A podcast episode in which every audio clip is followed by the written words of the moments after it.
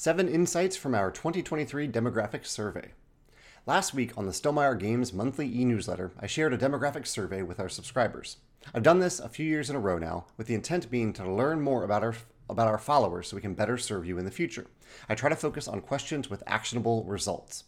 As usual, I'll focus on data where a significant change happened compared to previous years, as well as new and revised questions. First, a few quick notes. One, you can see my analysis of previous year's data at some links on the post. And two, this data is specifically from those who choose to follow Stonemaier Games, so it is not necessarily representative of the greater gaming community.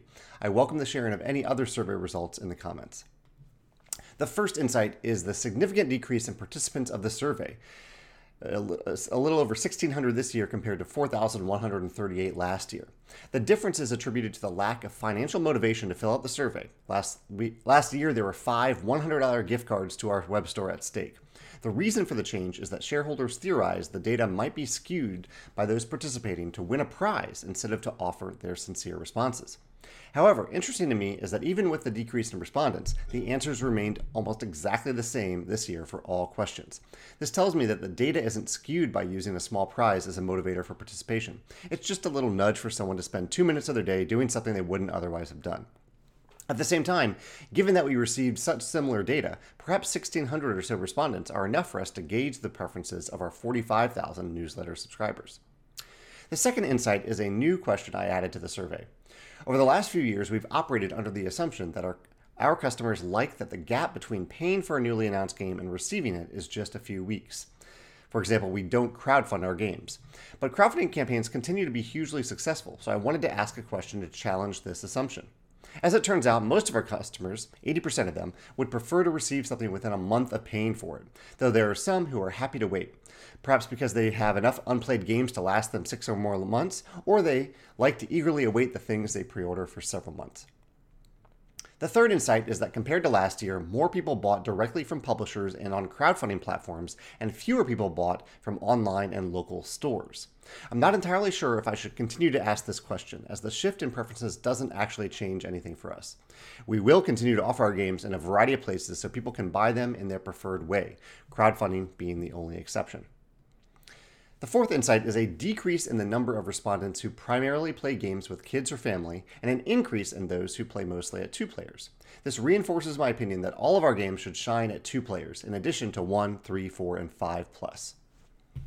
The fifth insight is a new question we decided to see decided to ask to see what types of games people are A buying and B not actually getting to the table. The question is what's currently on your shelf of opportunity of owned but unplayed games. Now that we have this data, I'm not entirely sure what to learn from it. For example, 59% of people have heavy games on their shelves.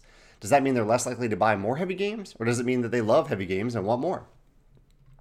The sixth insight is a repeat of a question we asked last year, and there's a pretty big difference here. The question is At what phase of the gaming hobby would you say you're in?